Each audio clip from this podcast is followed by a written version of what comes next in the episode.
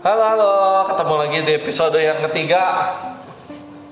Kita sapa dulu nih sobat-sobat ngotak kita di rumah. Shalom, Halo, sobat ngotak. Semoga semuanya selalu kita doain untuk selalu semuanya sehat-sehat. Amin. Yang punya usaha tetap usahanya jalan dengan lancar. Yang tet- yang bekerja juga semoga selalu dalam lindungan Tuhan sehat-sehat di masa krisis pandemi seperti ini. Amin. Semuanya jaga jarak, jaga kesehatan, stay at home. Pokoknya kalau nggak penting-penting banget, nggak usah ke mall dulu lah. Iyalah. Di mall juga kan ya kalau mau beli apa-apa sekarang bisa online lah. Mungkin Ya. mau beli apa? Orang nggak bawa duit. kalau beli apa pun udah lah. Yang penting yang paling utama adalah keselamatan. Iya kesehatan. keselamatan. Apalagi udah mulai masuk musim hujan nih. Aduh, bantu doa juga ya supaya Nggak banjir. nggak banjir, gerejanya nggak bocor lagi, nggak hujan lagi. Kalau hujan ya adem-adem aja lah, jangan terlalu kencang kayak kemarin. Nggak tahu kemarin bocor lagi nggak tuh? Enggak. Puji Tuhan sudah benar. Oke, hari ini kita ketemu lagi di seri yang ke tiga atau empat ya? Tiga. Judul yang ketiga ya, seri yang ketiga ya. Oke. Kali ini kita coba mau bahas sesuatu yang lebih-lebih nyerempet-nyerempet nih. Kali ini tema kita adalah cinta tapi beda.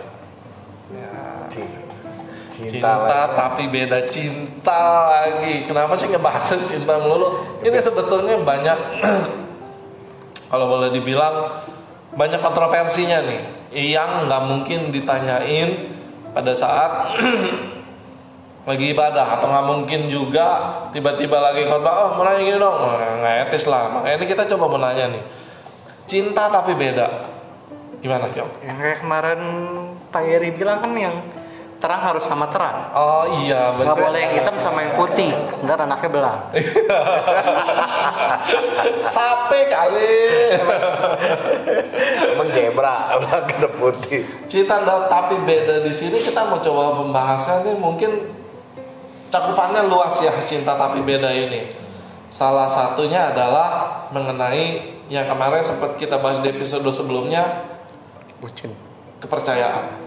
Saya Ini bukan hal yang gimana lagi lah ya. Cinta tapi beda ini masalah mengenai misalnya Langsung saya aja. sendiri pernah gitu ngalamin yang cinta tapi beda gitu. Dalam artian saya Kristen, yang satunya mungkin bukan, mungkin Kristen pun ya ikut-ikutan dan lain sebagainya gitu. Yang akan menjadi sulit adalah karena balik lagi seperti tahapan sebelumnya. Kalau sudah masuk dalam tahapan bucin, obsesinya pasti beda. Pasti bisa. Nanti dia pasti ikut, nanti dia pasti sama. Sebetulnya kalau untuk awalnya nih kayak kalau sudut pandang yang benarnya, kalau begitu tahu beda, itu harus apa sih sebenarnya Ri? Kalau udah tahu beda, ya jangan kita deketin lah. Jangan kita jangan kita membina hubungan sama dia. Jelas. Tapi dia Jangan sayang. jatuh cinta lah ibaratnya gitu. Tapi dia sayang, dia baik, dia perhatian. Orang mana bisa nentuin Iya. apa? Gue jangan jatuh cinta, jatuh cinta kan Iya. tiba-tiba. Satu kan kita kan sebelum episode sebelumnya kan kita bahas bahwa untuk memilih pasangan kita kan udah punya rambu-rambu tuh, udah punya kriteria, udah punya buku penuntunnya lah, gitu. Udah ada buku petunjuknya itu Alkitab. Ya pokoknya di luar dari itu ya jangan kita ambil resiko gitu. Sebenarnya eh, itu sebenarnya bukan kehendak Tuhan yang mau, tapi kalau maksain ya terserah gitu. Tapi yang bikin susah adalah gini lah kayak. Tapi saya suka sama dia, dia juga suka sama saya. Saya sayang sama dia, dia juga sayang sama saya. Permasalahannya kan hanya satu ya, cuman iman doang lah. Beda Intinya kan agama. Tuhannya kan sama. Intinya semuanya berbuat baik. Nah, kalau gitu gimana tuh? nggak bisa kalau dalam hal seperti itu kalau kalau seandainya semua orang punya pandangan seperti itu kacau kenapa bahkan negara kita pun juga eh, memutuskan bahkan kalau menikah pun harus beda agama eh, harus satu agama nggak boleh beda agama. Bener gak pemerintah loh ya negara pun juga memutuskan mensahkan menghendaki bahwa pernikahan itu harus satu agama, tidak boleh beda agama. Negara kita ya, berarti bisa kita katakan bahwa eh, pacaran dalam beda agama pun juga sebenarnya jangan sampai terjadi. Kenapa? Karena eh, akan menjadi satu permasalahan kalau seandainya terjadi komitmen dua-duanya serius. Loh, nanti beda agama. Pemerintah pun sendiri, sendiri tidak mengizinkan kalian beda agama. Bagaimana? Masa satu ketok palu, satu ketok jidat, ya kan nggak mungkin, ya. Itu.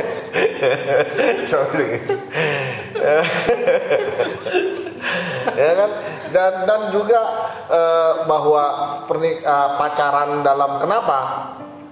Pacaran itu eh, kalau kita bilang kan eh, merupakan satu sikap eh, nanti sebelum pernikahan kita kan berpacaran dulu ya eh, pranikah atau gitu. Jadi makanya ada pra- ada pacaran apa gimana di situ juga menentukan. Karena apa? Karena kata orang-orang dulu pacaran itu merupakan eh, briefing sebelum pernikahan gitu loh. Ya jadi Test drive. test drive gitu. Kami tes semua juga. Jadi makanya kayak ya gitulah kayak belajar Penjajakan. penjajakan begitu. Nah kalau dari situ ya kita harus kalau misalnya udah tahu itu beda saran saya sih ya jangan sampai jatuh hati. Deket boleh mungkin teman it's okay Nggak tetapi bisa lah. Ntar Tetap ujung-ujungnya TTM. ya jangan juga TTM bahaya TTM ntar jadi bucin jadi ya kan Coba dulu sebagai pelaku nih ya kok ya. lu gimana kok? Kalau lu tiba-tiba bisa nih gua nih pacaran beda agama. Kalau gua Lu mikirnya apa dulu? Kalau gua kebetulan eh memang pernah sama beberapa bukannya pernah oh jadi pernah beberapa ya Nggak pernah lah beberapa? Pernah satu lah, pernah ya. sama yang beda agama Iya. tapi ketika mulai berpacaran dia ikut gua ke gereja Eh, dan dia juga berkomitmen mau terima Tuhan sebagai Tuhan Yesus dan Juru Selamat. Perkara dibaptis atau enggak, menurut gue itu proses.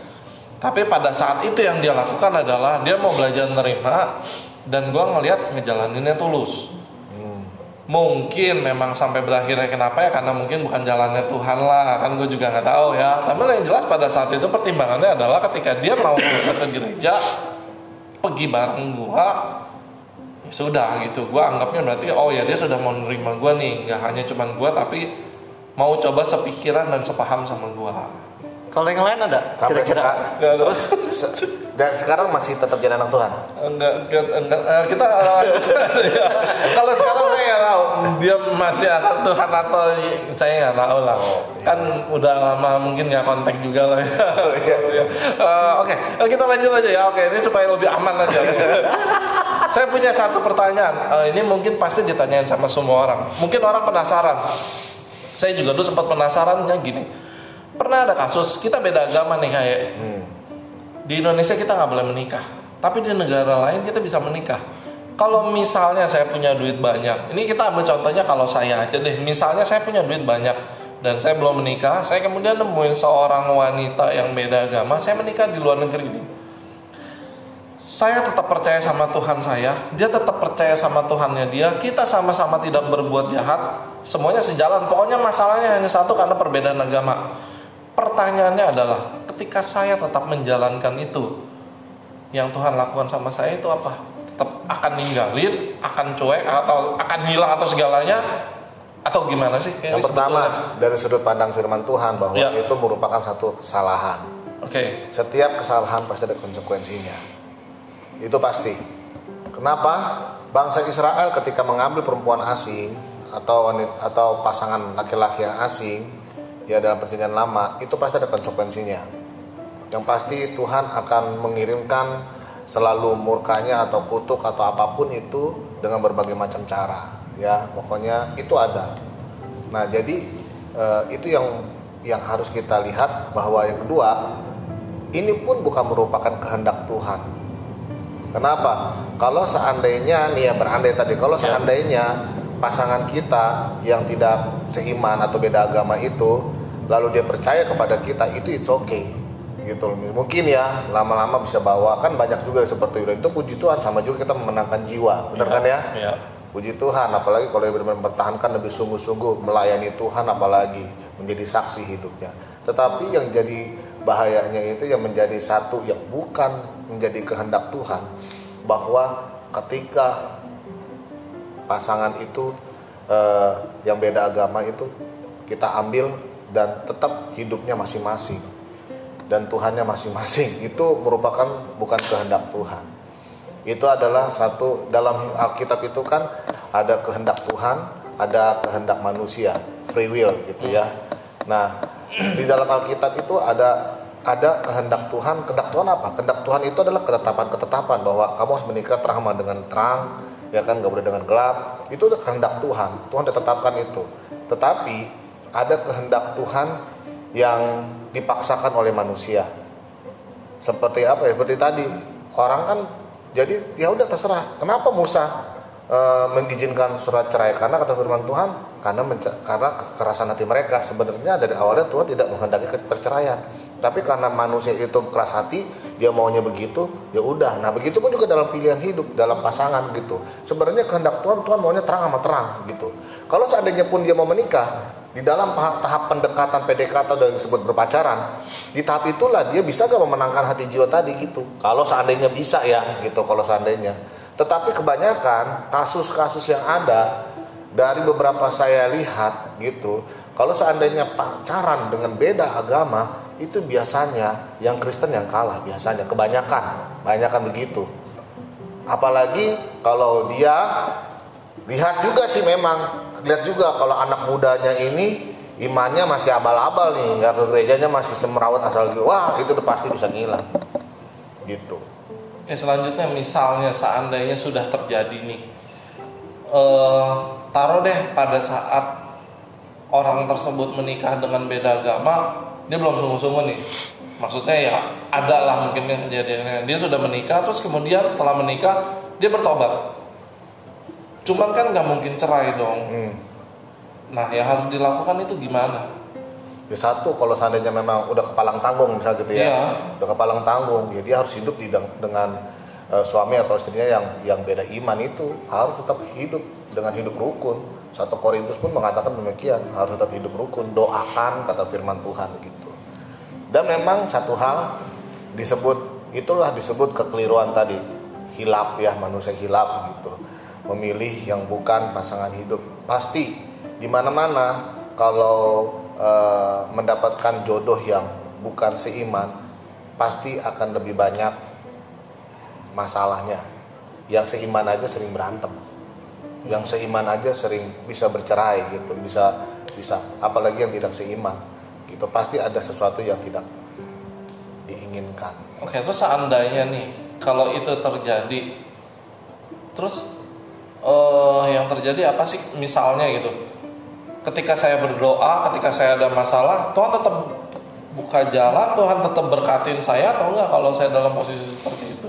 Kalau bicara soal berkat rumah tangga ya Tuhan Tuhan bukan Tuhan yang jahat ya kalau saya bilang gitu. Tuhan kita bukan Tuhan yang Misalnya, oh, buat tutup sekalian nih, Ya. habis enggak. Tuhan kita pun bukan Tuhan seperti itu. Allah kita adalah Allah yang adil gitu. Yang pasti eh, Tuhan memberikan satu koridor-koridor ketetapannya bahwa ini loh kalau menjadi eh, kalau kamu memilih orang yang tidak seiman ya yang benar-benar bukan anak Tuhan gitu pasti akan banyak keburukan-keburukan terjadi. Gitu loh. Ya tetapi eh, ada juga kasus juga yang yang lain gitulah seperti kita tahu lah seperti eh, apa di dalam kitab Rut gitu Naomi gitu kan bahwa dia kan akhirnya dengan mertuanya juga rukun terus dia ikut juga jadi katakan Allahmu adalah Allahku juga gitu. Ya kan dia mau eh, beribadah dengan Tuhan yang sama. Kadang ya tetapi maksudnya kadang itu bisa terjadi tetapi pada umumnya gitu pada umumnya bahwa pernikahan campur itu itu pernikahan yang tidak dikehendaki Tuhan. Itu. Pasti tidak dikehendaki Tuhan. Karena itu sudah melawan perintah Tuhan. Ingat melawan perintah Tuhan. Dosa gak dosa gak ada konsekuensi gak ada konsekuensinya. Gimana? Yaitu Tuhan yang menentukan. Kita manusia nggak bisa menilai pikiran kita kan? Nggak bisa nebak-nebak. betul. Yang pasti akan pasti akan ada efeknya lah. Hmm. Aku ada nih. efek sampingnya lah. Set efeknya itu loh. Kayak obat. Misalnya kalau dia pacaran nih, yang cewek Katolik, yang cowok Kristen, boleh nggak? Kan sama.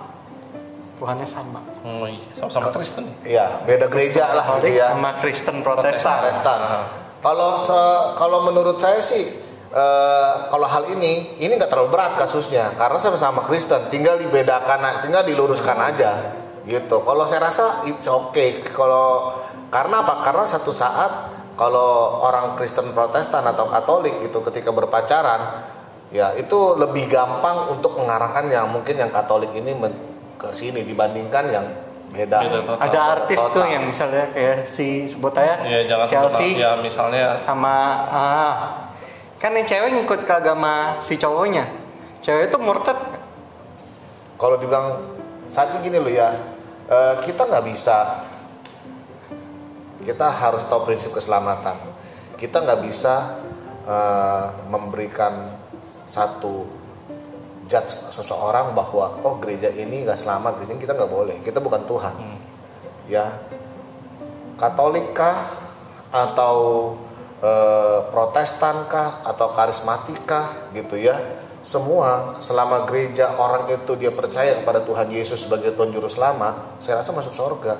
Disertai dengan perbuatan dia ya. Iman tanpa perbuatan kan nol. Kalau disertai dengan perbuatan dia dia sungguh-sungguh karena di surga nanti nggak ditanyain lu dari gereja mana lo Katolik ya nggak nggak ada gitu jadi sebenarnya tetapi yang eh, sebenarnya jadi permasalahannya itu adalah bagaimana iman orang itu. Kalau dia imannya di Katolik itu dia tidak percaya kepada Tuhan Yesus sebagai juru selamat gitu, maka ya dia berdosa.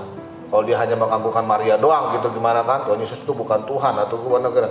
Itu salah gitu.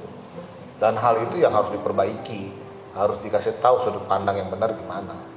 Gitu tapi maksud saya kalau masih Katolik nggak terlalu berat dibandingkan dengan yang sama sekali nggak kenal Tuhan. Gitu. Itu tinggal diarahkan aja. Banyak kok kayak begitu. Tetapi ya eh, kalau bisa menurut saya juga ya kalau bisa nih kalau bisa haruslah sesama-sama yang satu aliran gitu loh. Supaya nggak ada masalah di Betul. kemudian harinya baik masalah dalam hal pribadi ataupun yang lain-lainnya dalam hal ke- keimanannya bener itu pasti gitu ya. Oke, cinta tapi beda. Ini nih luas nih. Untuk masalah cinta dan beda ini banyak. Kadang ada yang namanya juga beda status. Hmm. Beda status ini dalam artian mungkin ini rada melenceng sedikit ya. Mungkin dalam artian statusnya sekarang ini banyak eh, mungkin fenomenanya nikah muda. Nikah muda namanya nikah cuman asal doang gitu kan. Mungkin karena cuman hasrat nafsu dan sebagainya mungkin tanpa pikir panjang nikah kemudian cerai. Nah yang cerai ini sekarang sebetulnya gimana sih Kak Heri? Kalau dia mau menikah lagi, oke ini beda dalam artian gini loh. Eh, secara manusiawi kita semua nggak ada yang mau bercerai, kita semua tidak ada yang mau pisah. Cuman terkadang ada satu dan dua hal tiba-tiba ditinggalin lah. Kita nggak bisa memilih itu gitu. Padahal kita sudah pertahankan tapi kita ditinggalin lah. Misalnya ini kita bikin contoh kasus ekstrim lah. Tiba-tiba ditinggalin lah. Nah yang ditinggalinnya ini kan juga manusia biasa gitu. Yang punya rasa, punya hati gitu kan. Masih punya kepengen untuk seperti orang-orang normal lainnya gitu. Sementara yang ninggalinnya kita nggak tahu nih masih hidup atau mudah-mudahan udah mati gitu kan. Nah terus nah dianya ini harus gimana gitu kalau dia tiba-tiba jatuh cinta lagi dengan orang lain yang statusnya itu masih status eh, single lah misalnya. Cuman dianya ini tanda sengketa nih itu kan. Nih itu gimana tuh kayak? Ini kan beda nih perbedaan di sini adalah beda status.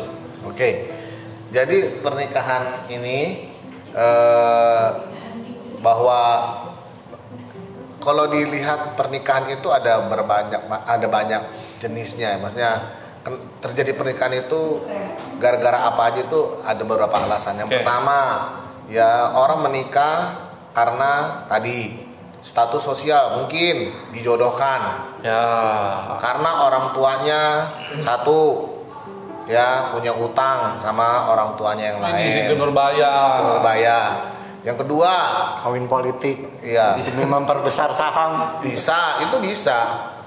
Ya, yang ketiga, ya kan karena apa? Karena yang tadi juga bahwa ya mungkin menikah bisa jadi karena sudah NDA dulu Oke. ya sudah men- ah, halim duluan ya gitu si Alim disebut udah hamil duluan atau juga yang keempat menikah karena memang itu kehendak Tuhan memang dia sama-sama saling cinta. Hmm. gitu. Itu jadi ada beberapa macam alasan lah kenapa pernikahan itu terjadi. Ya atau bisa juga karena eh, nikah karena kasihan itu juga ada. Begitu kan? Bukan Oke. karena cinta. Terus? jadi pada saat itu saya kasih contoh itu adalah itu pernikahan pernikahan yang dasarnya itu salah. Tapi selain yang kehendak Tuhan ya selain yang kehendak Tuhan ya selain kehendak Tuhan itu semuanya itu itu dasar-dasar pernikahan yang salah yang bisa mengakibatkan nanti perceraian sebenarnya kalau bisa bahas perceraian nanti kita bahas episode Oke, episode selanjutnya selanjutnya ini hanya nyerempet-nyerempet dikit lah. Nyerempet-nyerempet. Karena kan cinta nih. ya nyerempet-nyerempet dikit nah jadi kalau saya bilang bahwa di dalam sebuah pernikahan makanya tahap berpacaran itu itu harus serius gitu makanya Emang boleh ya pacaran? Pacaran kalau kan pacaran adalah pranikah maksudnya eh, seperti tadi ya apa Ya. Di episode sebelumnya lah. di ya kalau kita bilang briefing lah ya, Ya. gitu lagi PKL pernikahan jadi Penjajakan. penjajakan pernikahan berpacaran itu boleh setelah dia umurnya cukup makanya saya bilang kepada gereja, eh, jemaat di sini kalau masih sekolah jangan berpacaran. Kalau berpacaran yang masih sekolah saya, saya, do- saya doakan putus gitu. Kenapa? Karena banyak kerugiannya kalau masih sekolah itu berpacaran. Ya banyak keganggunya. Modal aja belum kuat mau pacaran ya Iya kan? benar, Gitu. modal minjem. modal modal goceng modal goceng ya kan cuman Itu lebih ke cowok ya? di pinggir kali Iya. ya kan model cireng aqua Iya. bola malaria nggak mau lah demam berdarah ya. Autan Proma? Iya, jangan ya, jangan ya anak muda ya. Nah, jadi ketika eh, di dalam tahap berpacaran itu, itu perlu carilah yang benar-benar kalau memang eh, dia serius gitu. Jadi makanya pacaran itu adalah untuk orang yang benar-benar sebenarnya serius cari pasangan. Jadi pacaran itu bukan buat main cinta monyet itu itu istilah yang buat main-main itu jangan gitu. Makanya kenapa pacaran itu harus dengan umur yang pas. Kalau bisa pacaran sekali untuk selamanya, nikah jadi itu lebih baik dibandingkan pacaran ganti, pacaran ganti, pacaran ganti. Yang cowok sih mungkin nggak apa-apa, yang cewek ya kesian gitu kan, jadi piala bergilir gitu. Jadi kalau pacaran itu kalau bisa bener-bener punya tujuan loh. Aku mau pacaran memang kalau gue pilih dia, gue mau dia jadi istri gue atau suami gue. Itu adalah hal yang baik. Dan ketika memilih menjadi pacaran, ketika kita pacaran itu kita memilih orang itu, dan benar bibit bobot bebeknya itu harus jelas gitu baik kerohaniannya ya kan imannya baik statusnya keluarganya baik kehidupannya kepribadiannya kita harus tahu semuanya itu sehingga jangan ada penyesalan di kemudian hari. Dan itu yang penting. Karena apa? Karena beda sedikit aja ya. Beda sedikit aja. Kadang-kadang kita beda pandangan aja nih. Itu bisa ribut besar. Ya dalam dalam berpacaran aja pun coba dah yang kamu kan pernah pacaran juga kan? Saya nggak pernah. pasti pernah dijambak lagi naik motor. Diem gak lu? Ngerti gak digampar di belakang pak ya kan? Itu kan paling gak enak. Atau bilang turunin gua gak kadang kala apa? Kadang Turunin salah lagi ya? ya kadang kala itu beda pendapat doang ya. Kadang kala itu bisa itu beda pendapat loh. Apalagi udah beda iman beda status juga beda wah banyak segala macam. Saya rasa itu bisa tambah besar eh, apa kemungkinan untuk bercerai. Begitu loh. Jadi ya dari sekarang Kalau yang udah tanggung gimana jadi?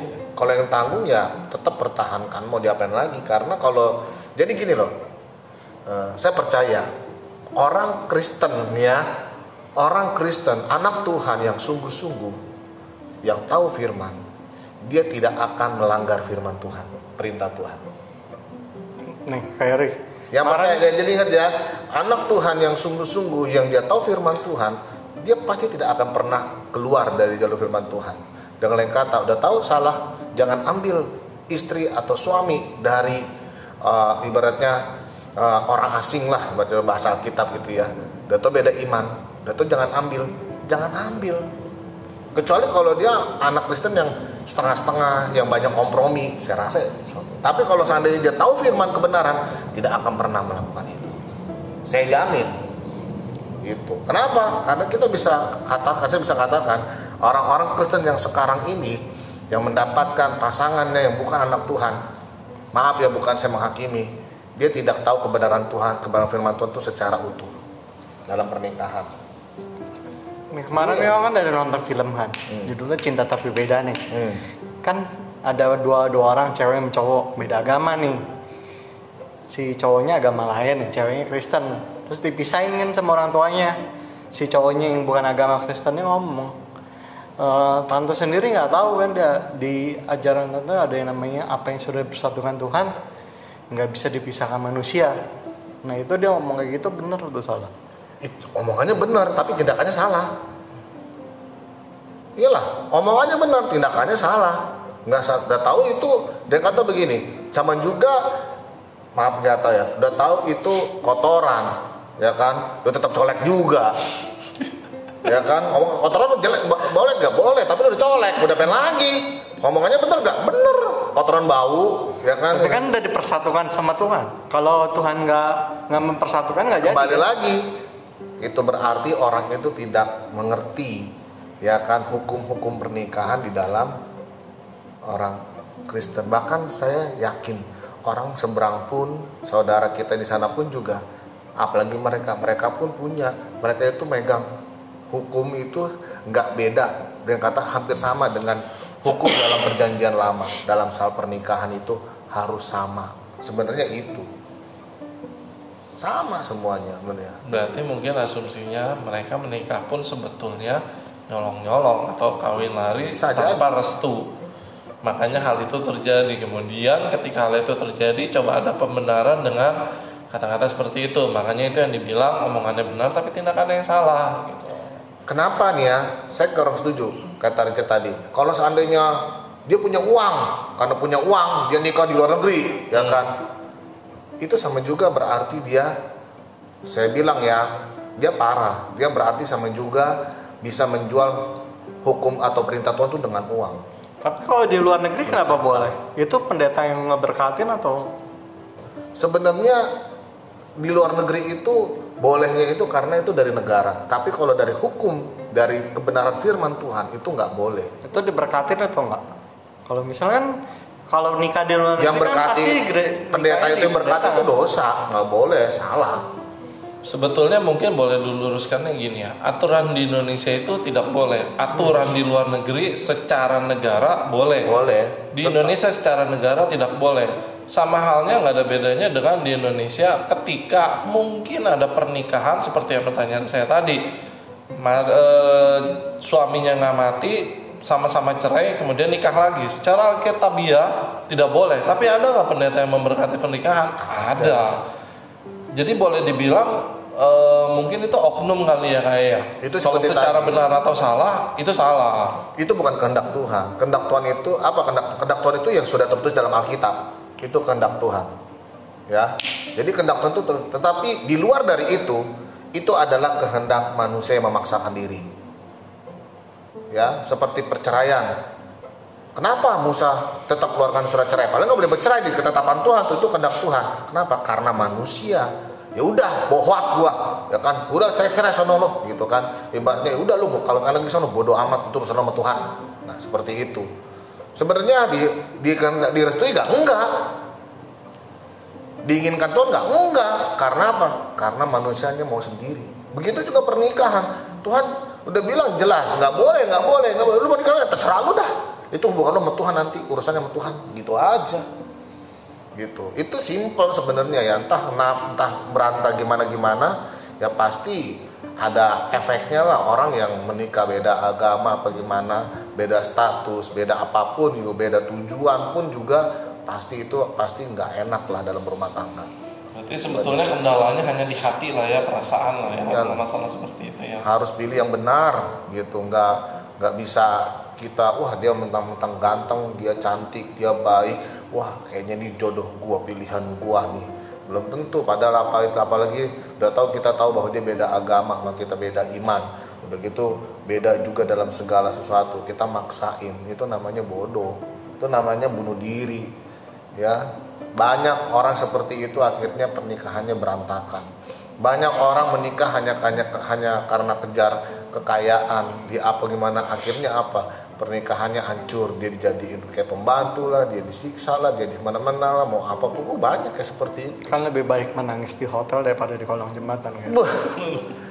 Itu itu merupakan perasaan yang paling tersiksa. Kalau dibilang cinta atau duit, kalau Jadi- kita pilih cinta nanti kita nangisnya di kolong jembatan. Kalau pilih duit kita nangisnya di hotel.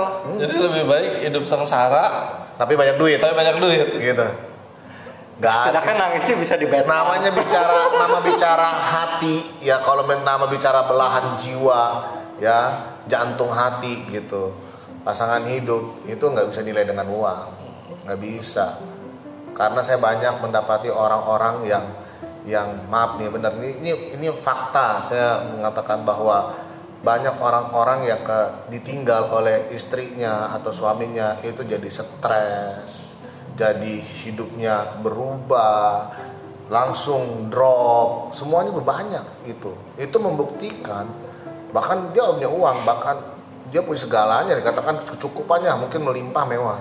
Tetapi ketika ditinggal oleh pasangan hidupnya itu nggak berarti buat dia itu banyak dan hanya orang-orang yang punya pikiran salah kali yang korslet kali ya Iya. kalau bisa diukur dengan uang gitu ya saya rasa itu Mungkin kalau boleh eh, ngasih ini pandangannya kalau saya ngelihatnya eh, memang semuanya butuh materi gitu kan. Semuanya ketika lu ngelihatnya kalau lagi duit banyak hidupnya bahagia gitu. Cuman kalau saya tetap prinsipnya saya ngelihatnya ketika dua-duanya sama-sama hidup benar di hadapan Tuhan, mungkin dia nggak berlimpah materi gitu. Mungkin dia nggak kaya-kaya banget, tapi yang pasti dia nggak pernah kurang. Hmm, yang pasti dia selalu cukup gitu. Karena saya belum pernah ngeliat yang hidupnya sungguh-sungguh dua-duanya benar percaya sama Tuhan tinggal di kolong jembatan gitu atau ngemis di kolong jembatan gitu. Mungkin saya belum pernah ngelihat itu gitu. Yang ada adalah ketika anak Tuhan yang sungguh-sungguh rata-rata sih diberkatin sih. Betul jadi eh, kalau boleh bilang ya mungkin jangan terlalu maksain nyari yang kaya juga dan sebagainya. Cuman yang paling utama tolak ukurnya tapi sebenarnya adalah yang penting cinta sama Tuhan dulu, percaya sama Tuhan dengan sungguh-sungguh, maka semuanya ikut itu akan ditambahkan ya. Hmm. Nih, ketika seseorang milih pacar yang kaya, udah tahu beda agama, beda iman gitu ya. Saya sebut beda iman aja ya, beda iman. Maka ketika dia menikah, kekayaan itu bisa ludes, bisa hancur, bisa hilang sekejap. Kalau Tuhan nggak kehendaki ya, kalau Tuhan marah tuh. Tetapi saya percaya, sekalipun dia nggak punya apa-apa, tetapi dia memiliki iman yang sama, pasangannya seiman gitu ya, takut akan Tuhan sungguh-sungguh. Walaupun dari nol, saya percaya Tuhan bisa berkati rumah tangga itu Amin. melimpah. Benar, bisa, nggak ada yang mustahil. Sekalipun mungkin nggak melimpah kayak orang kaya banget, tetapi setidaknya tercukupkan semuanya. Saya yakin itu. Firman Tuhan tuh nggak pernah salah. Dan itu saya lihat kok banyak kok gitu dibandingkan dengan dengan motivasi yang lain gitu hanya karena uang, hanya karena ketampanan atau kecantikan, hanya karena apa pun tujuan motivasi yang salah pasti nggak bahagia. Karena saya mendapatkan satu pengalaman ini kenyataan bahwa pengalaman yang benar-benar menjadi pembelajaran buat anak-anak Tuhan. Saya mendapatkan ini teman eh, yang pernah saya bilang juga di di, di gereja bahwa ini saya mendapatkan bahwa an, teman saya punya teman gitu ya. Sebut dong. Eh, jangan sebut jangan sebut nama ya.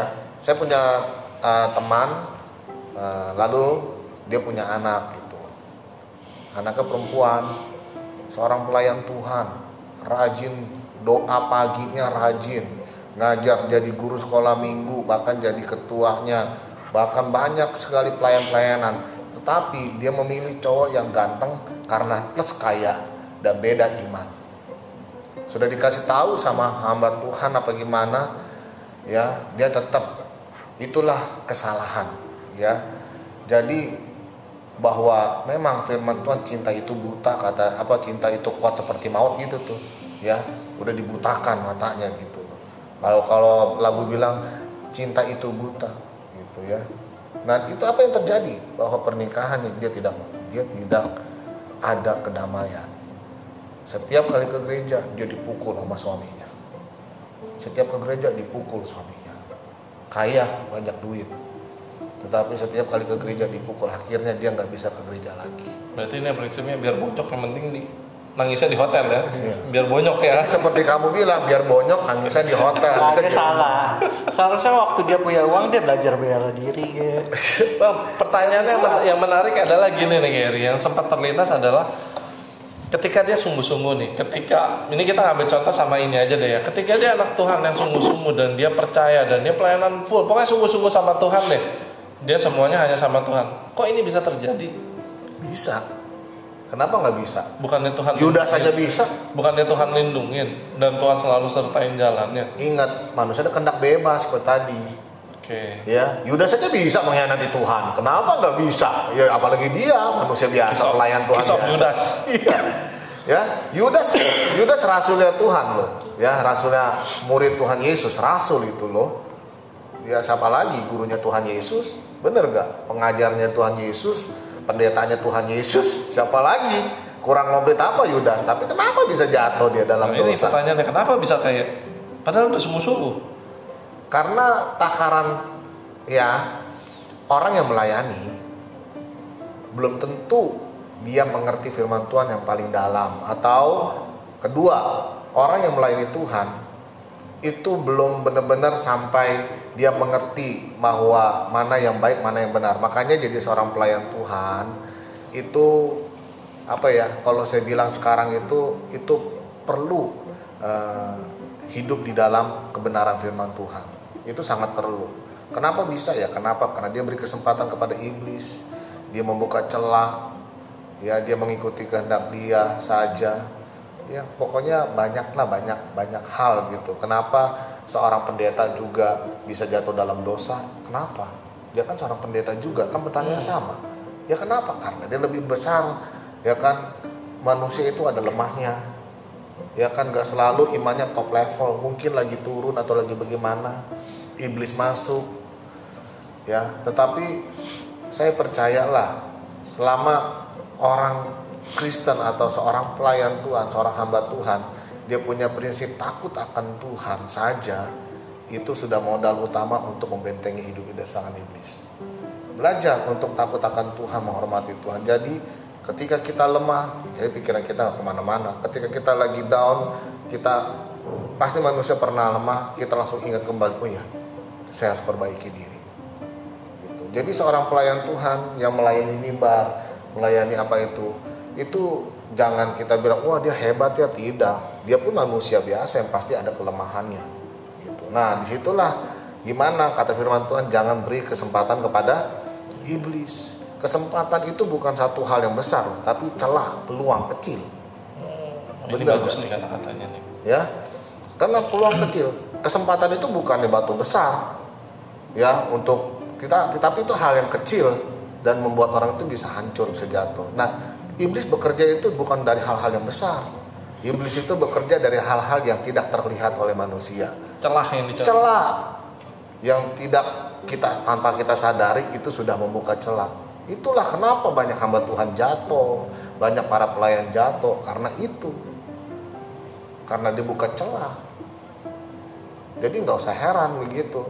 Semuanya selama ada celah membuka celah pelayan Tuhan dia mau naik turun mimbar kayak mau naik, naik turun ke mana kayak ya kan dia mau undang khotbah di mana-mana di mungkin sampai khotbah di pinggir sorga gitu terserah lah gitu selama dia Pinggir sorga di mana tuh? Pinggir sorga. Kalau udah ketemu sorga bahaya.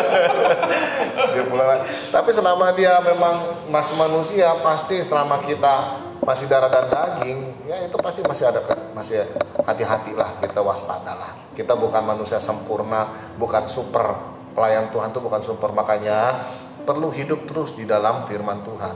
Kata Alkitab berjaga-jagalah. Sebab lawanmu iblis itu seperti singa yang mengaum mengelilingi kita ya kan?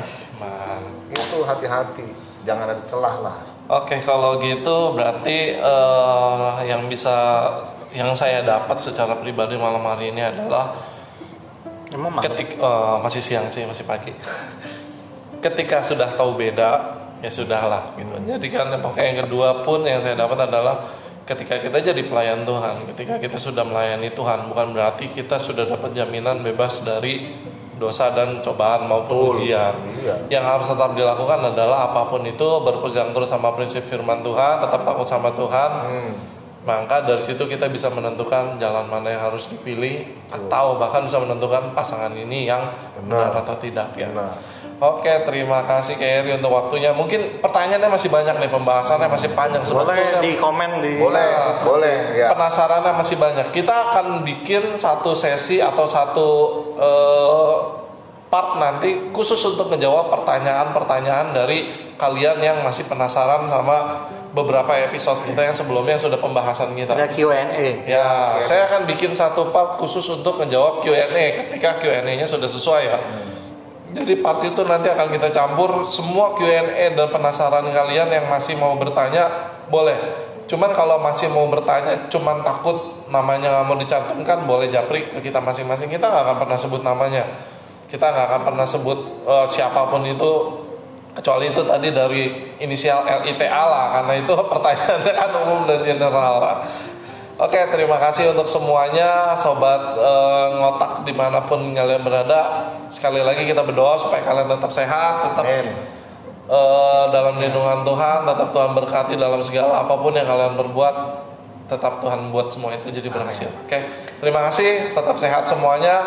Salam buat sobat ngotak Tuhan berkati. God bless